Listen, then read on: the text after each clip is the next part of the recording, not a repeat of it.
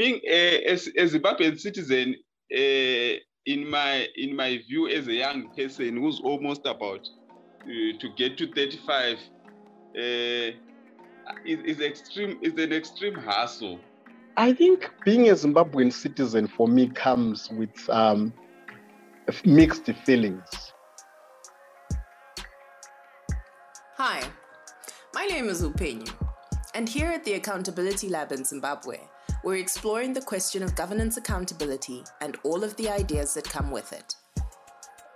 Over the next few episodes, we're going to be talking to people, some experts, some not, but all of them real, and asking them what they think. I'm joined by my colleague. Hi, my name is Samuel. And several others whom you'll meet during this season.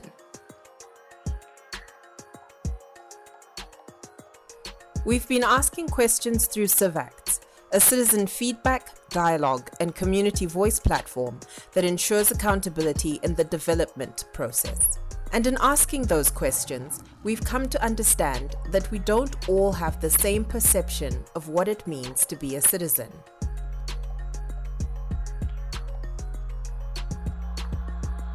Let's start with the foundation.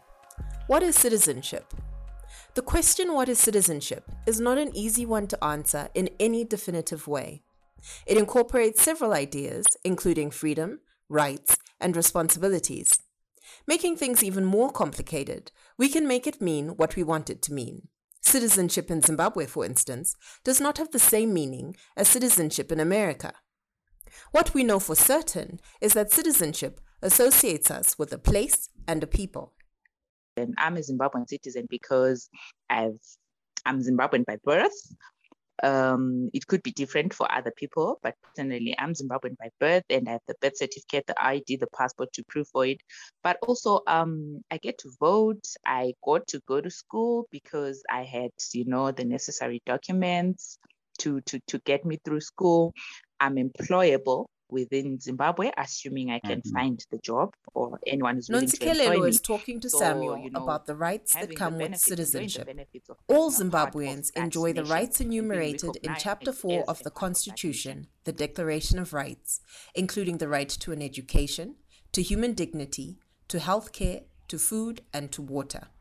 All citizens have the right to take part or participate in how the country is run or governed. For most of us, we do this through voting.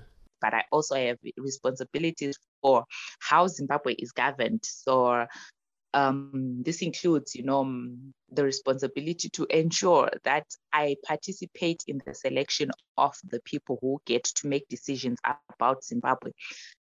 You know, when you're participating in election, you are basically saying uh, we need to be led this way.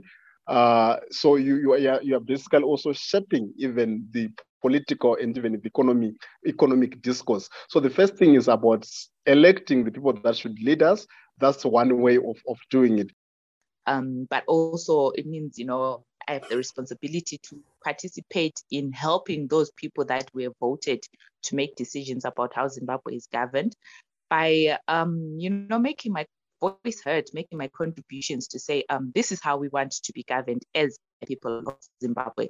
So it's not just me voting them into power to then say, you go make the decisions on our behalf without us, but me actually then making sure that those decision, decisions that they make are made in consultation with us, the citizens who have actually put them in those positions. So I do have, yeah, a number of responsibilities as a citizen of Zimbabwe we cannot leave all things in the hands of the leaders. We also need to make a contribution in terms of being solutions, because at the end of the day, we are the ones who are affected.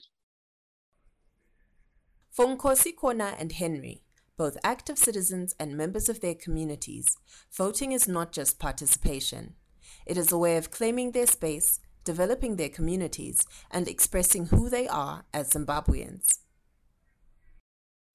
Okay, uh, I'm Henry Kani. I'm one of the people who work in the community. I'm a volunteer with uh, uh, community initiatives in the Epworth area.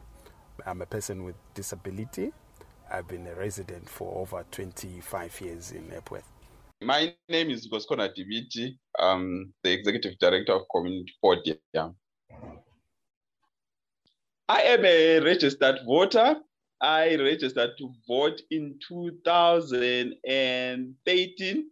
I was a first time voter in 2013. Mm-hmm. I registered to vote because I felt there, there was a need for me to participate, you know, uh, in this process uh, in terms of choosing my leaders. My major focus was around the community leaders.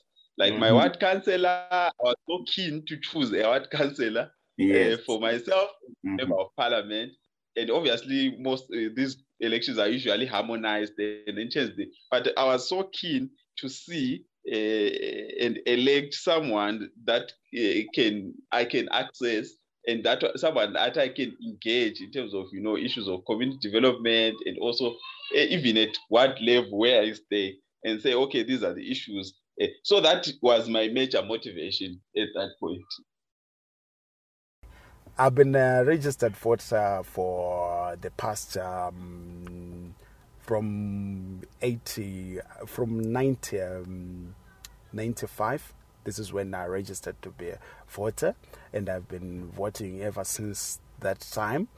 One thing which I saw which made me to vote was that I should be exercising my right to vote because I am not a secondary citizen. As people would like to look view people with disability as secondary as citizens i am a citizen of zimbabwe. This is what prompted me to to exercise my right as a citizen of zimbabwe. This is why i vote Citizenship, Participation and Accountability is produced for the CivActs initiative from Accountability Lab. This episode is made possible with contributions from Samuel Takawira, Alois Nyamazana, Tinotinda Chishiri, Nonsikele Ndlovu, Gosikona Dibiti, Henry Kani, and myself, Upenyu Makoni Muchemwa. Our soundtrack features music from Voice to Rep Zimbabwe's 2020 album, Freedom, produced by Verseless for artist Aussie. This podcast is a product of Accountability Lab Zimbabwe. We make governance work for people.